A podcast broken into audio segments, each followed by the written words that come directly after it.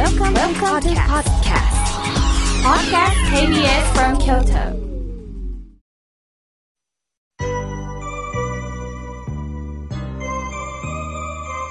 さあ、今日は久しぶりに浜田省吾さんの曲を聴いていただきました。というのが、リスナーの方々からありがたいメッセージをいただいております。えー山形県の菊ちゃんさん、妙慶さん、浜田省吾のライブ行かれたんですね。聞かせてください。とのことです。ありがとうございます。そしてもう一方、みっちゃんさん、ありがとうございます。いつも楽しみに妙慶さん聞いています。浜城さんのコンサート行かれたんですね。私も行ってましたよ。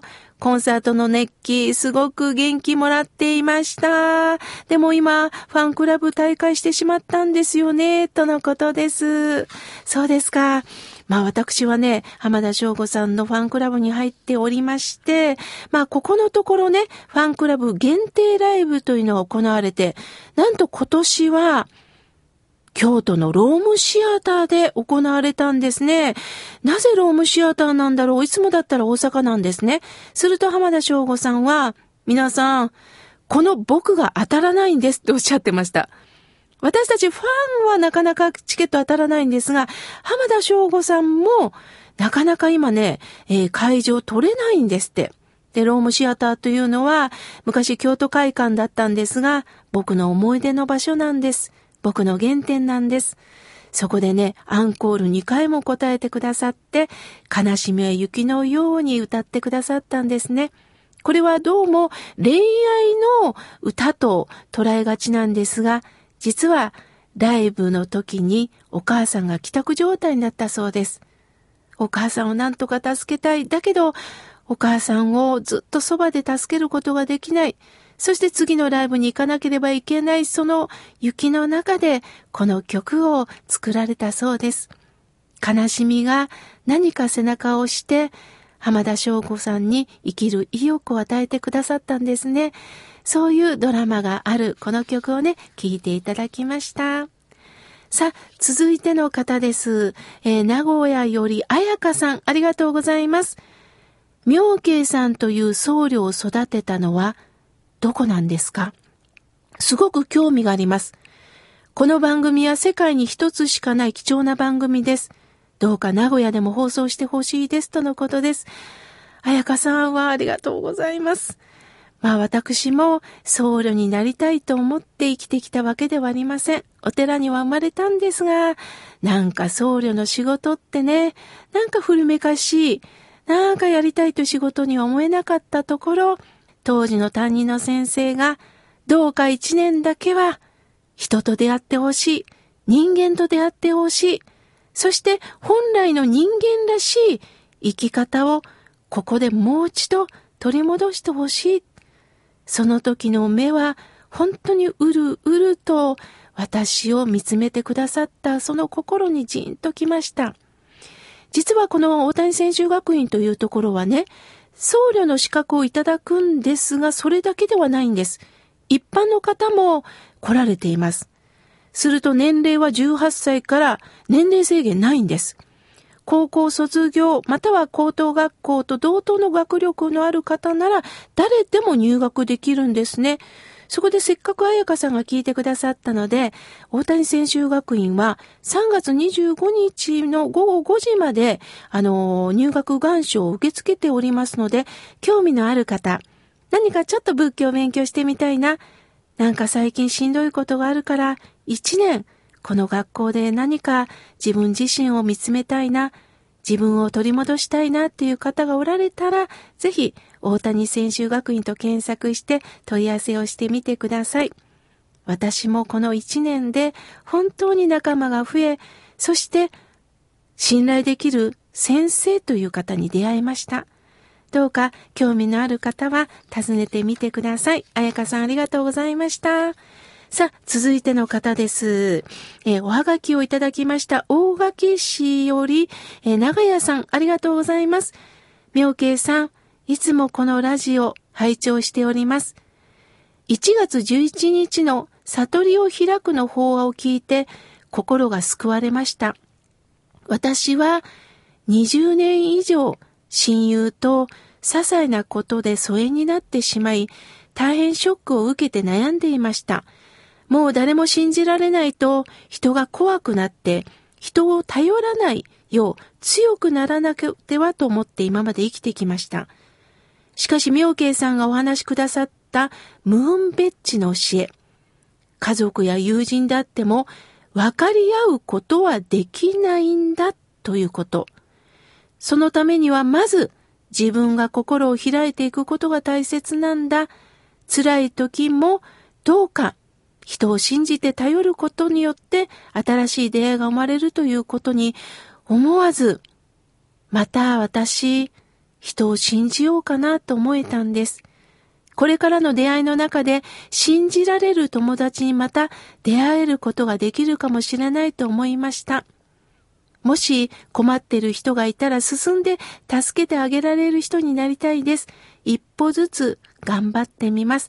ありがとうございましたとのことです。そうなんです。私たちはね、どうか一人を信じていく。目の前の人を信じる。裏切られるとね、もうその人と話さないとなるんですが、私も他人も毎日変わってきてるんです。昨日の私と今日の私は違うんです。また明日の私も違うんです。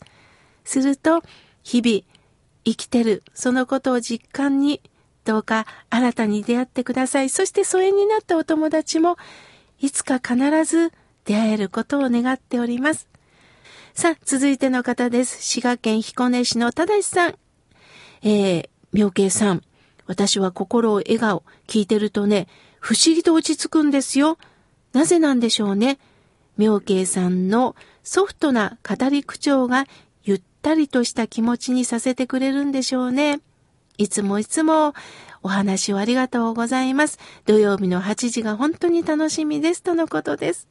ただしさ、嬉しいです。ありがとうございます。さあ、続いての方です。メールをいただきました。三角さん、ありがとうございます。妙慶さん、私は NHK のラジオ心を読むで初めて妙慶さんのお声を聞いて、こちらのお話も楽しみにしております。実は、私はいつも幸せとは縁遠いと思いながら生きてきました。特にこの一年は、本当に精神的に辛いことが続き、体調も壊し、苦しい毎日を送っていました。そんな時ふと流れた妙慶さんのラジオ。その時妙慶さんは阿弥陀様の大きな願いに包まれていること、そして我慢のこととか、花が咲いていくその根っこのこと、根を見ていこう、そういう話をしていただきました。そんな時、私は本当に救われたんです。これまで離婚後、10年ほど時点で転々と仕事をしてまいりましたが、このようにお便りをさせていただくのは、実は正社員の内定の連絡をいただいたからです。おかげさまでご縁を感じています。来年は50歳を迎えます。これから体調管理を気をつけながら、焦らず一歩一歩落ち着いて豊かな人生を歩んでいけたらと思ってます。妙慶さん、これからもお話、よろしくお願いします。三角。はあ、そうですか。あなたが三角というラジオネームをつけられたのも、これ大きな意味があるんですよ。三角というのは底辺がありますよね。この底辺があるから私たちは支えられてる。そして三つの点でつながってるということです。二人ではなかなか一点一点でこの面積みたいなのができませんよね。でも、それはね、一つは阿弥陀さんの存在だと思っています。他人と私、そして阿弥陀さんがいることによって三角関係ができて、そしてどんな時も阿弥陀さんが仲介役になって私たちを支えてくれてるんですね。三角さん、いろんなことがあったんですね。辛いことがあったんですね。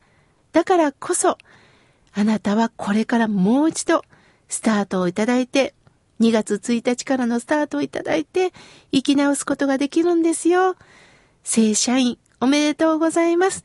どうか毎日を初ごととして、あなたなりに目の前のことをどうか本気で取り組んでください。応援しております。またお便りくださいね。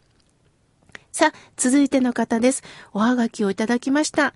ペンネーム、ペンネームはいらんですよ。さんからいただきました。ありがとうございます。わあ、えー、家族のお写真ですね。妙慶さん、お元気ですか？年賀状を送らせてもらいます。僕たち元気ですよ。アナログ派の私ですが、この番組を聞くために、スマホにしました。とのことですわ。そうなんですか。